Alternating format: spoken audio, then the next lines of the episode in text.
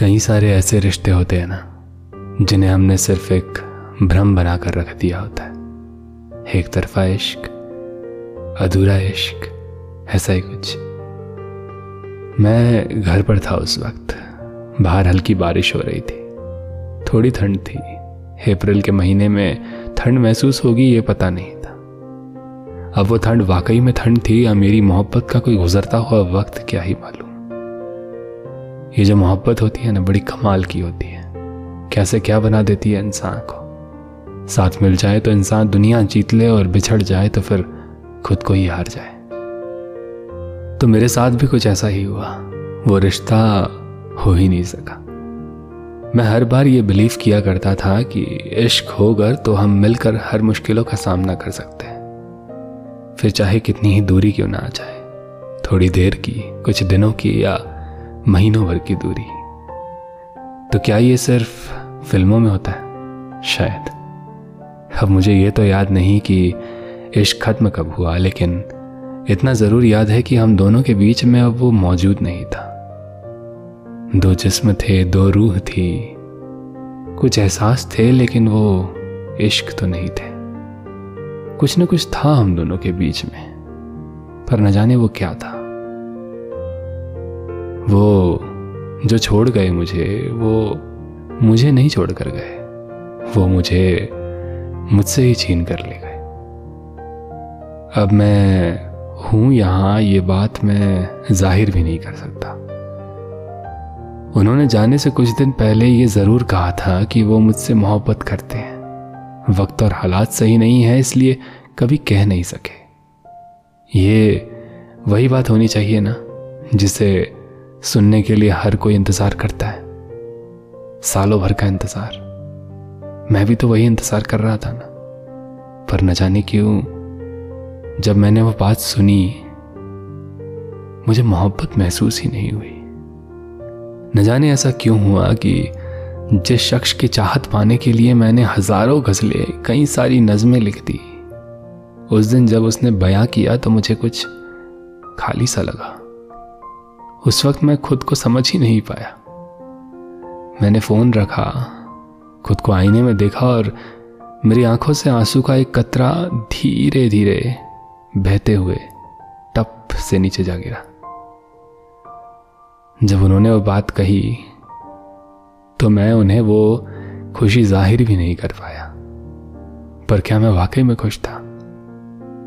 न जाने क्या अधूरा था, न जाने क्या था जो पूरा होना था।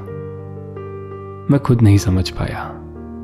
उस वक्त लगा कि हर रोज इश्क की बातें करने वाला ये इंसान, उनकी कहानियाँ पूरे मुल्क को सुनाने वाला ये इंसान कहीं ना कहीं उन्हीं के इंतज़ार में खो गया। और ऐसा खोया कि वो खुद को भूल गया। उनके इंतज़ार में ही इस तरह टूट गया कि जब मोहब्बत बयां की गई तो वो मौजूद होते हुए भी वहाँ मौजूद नहीं था। और जो मैं खुद में ही मौजूद नहीं था तो उन्होंने जिसे अपनी मोहब्बत बया की, वो कौन था? खैर, अब वो जा चुकी।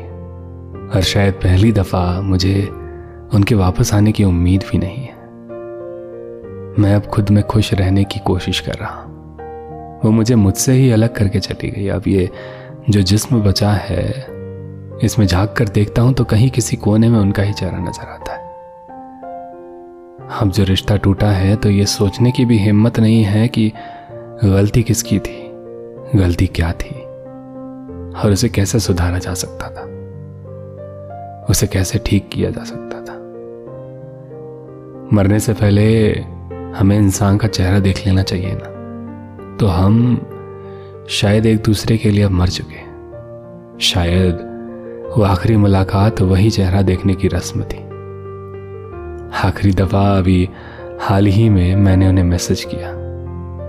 उनसे अपने गुनाहों की माफ़ी मांगी, मेरी नासमझी की और मेरे अल्फाजों की माफ़ी मांगी। गुस्से में हम क्या क्या कह देते हैं ना, बाद में जाकर रिग्रेट होता है। वो सारी बातें हमारे दिल से कैसे निकल सकती थी? वो भी उनके लिए जिन्हें हमने बे इंतहा मोहब्बत की थी। शायद मैं कभी भी उस तरह किसी से बात नहीं कर सकता था। उनके अलावा ना कभी किसी से की थी। मेरे दोस्त कहा करते हैं कि मैं कभी किसी से झगड़ नहीं सकता। इतनी मोहब्बत भरी पड़ी है। वो मोहब्बत न जाने तब कहाँ चली गई थी। खैर, उस दिन क्या हुआ मालूम नहीं। वो जो मैं कह गया, गलत कह गया, जिसके लिए उनसे माफ़ी मांगी। लेकिन इस बार मुझे उनसे माफ़ी की उम्मीद भी नहीं थी। शायद सब कुछ खत्म हो गया था। शायद इतने वक्त में, इतने वक्त के इंतज़ार में सब कुछ कहीं ना कहीं टूट गया था। मैं कहानियाँ लिखना चाहता था उनके बारे में, हमारे बारे में। उनके ना हेडफोन से दूसरी तरफ़ सुनने वाले को भी कॉल पर सुनाई दे जाता था, जब भी वो कोई नगमा सुना करती थी या कोई वीडियो देखा करती थी। तो इस चीज़ की आदत पड़ गई थी। देर रात को सोने से ठीक पहले वो मुझे कॉल किया करती थी। यूट्यूब पर कहानियाँ सुनते हुए हम अपनी अपनी छतों के नीचे अपने अपने शहर में सो जाया करते थे। वो बड़ी प्यारी नींद हुआ करती थी। बीच में नींद खुल भी जाए तो उनकी सांसों की आवाज़ मेरे कानों तक आया करती थी। तब तक कहानी भी खत्म हो जाती थी और मैं उन सांसों को सुनते हुए फिर सो जाया करता था। ऐसा लगता था वो बिल्कुल मेरे करीब है, और तब से कहानियाँ सुनने की मुझे आदत पड़ गई। माँ बाप जैसे छोटे बच्चों को कहानी सुनाकर सुलाया करते एक वैसी ही आदत। अब जब नींद नहीं आती तो फिर से कहानियाँ सुना करता हूँ। उन कहानियों में खुद को ढूंढा करता हूँ, उनको ढूंढा करता हूँ। जब दोनों ही नहीं मिलते तो कहानी भी पूरी नहीं होती और नींद भी नहीं। कुछ वक्त बाद फ़ोन की स्क्रीन से आँखों को थका कर सो जाया करता हूँ। बीच में नींद टूटती है तो उनकी साँसें नहीं मिलती। तो कहीं ना कहीं कुछ ना कुछ अधूरा सा लगता है। उनके होने पर भी सब कुछ अधूरा ही था और उनके जाने पर भी अधूरा ही है। तो ये जो कहानियाँ सुनने की आदत है ना, जो वो लगा कर गई है मुझे लगा कि शायद कहीं कोई और भी होगा, कोई और दो लोग जो हमारी ही तरह किसी दूसरे शहर में, जो हमारी तरह कहानियाँ सुनते हुए सो जाया करते होंगे। तो सोचा कि अब इस पॉडकास्ट पर अपनी आवाज़ में कहानियाँ सुनाया करूँगा। बड़ा अजीब सा रीज़न है, लेकिन जो है वो यही है। तो जो कहानी मैं पूरी करना चाहता था, वो तो अधूरी रह गई। अब शायद मेरी आवाज़ में सुनाई गई कहानियों से किसी और की कहानी बन जाए, है ना? और कहानियों के अलावा एक और चीज़ थी जिसकी उन्होंने आदत लगवा दी थी। मैं लिखने के बाद रिकॉर्ड करने से ठीक पहले उन्हें कॉल करके अपनी स्क्रिप्ट सबसे पहले सुनाया करता था। आज वो भी अधूरा रह गया। अब ये लिखा और फिर व्हाट्सएप में स्टोरी डालनी पड़ी कि कोई मुझे कॉल पर सुनना चाहेगा। लेकिन किसी का रिप्लाई नहीं आया तो डिलीट कर दी। आज जब ये कहा मैंने कि मैं अब कहानियाँ सुनाया करूँगा तो कई सारे लोगों ने मुझे मैसेज किए कॉल किए, जो ये चाहते हैं कि मैं उनकी कहानी सुनाऊं।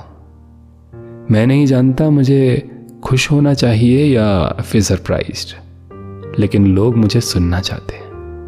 अपनी कहानियों को मेरी आवाज़ देना चाहते हैं। बस ये जानकर दिल थोड़ा सा कहीं ना कहीं अकेले में मुस्कुरा गया। और बस यही एक उम्मीद है, जिन्हें मैं चाहता था कि वो हमेशा मुझे सुने। वो ना सुन सके तो क्या? जो मुझे सुनना चाहते हैं, अब उनके लिए कुछ किया जाए। तो मिलते हैं अगले एपिसोड में, शायद किसी एक कहानी के साथ।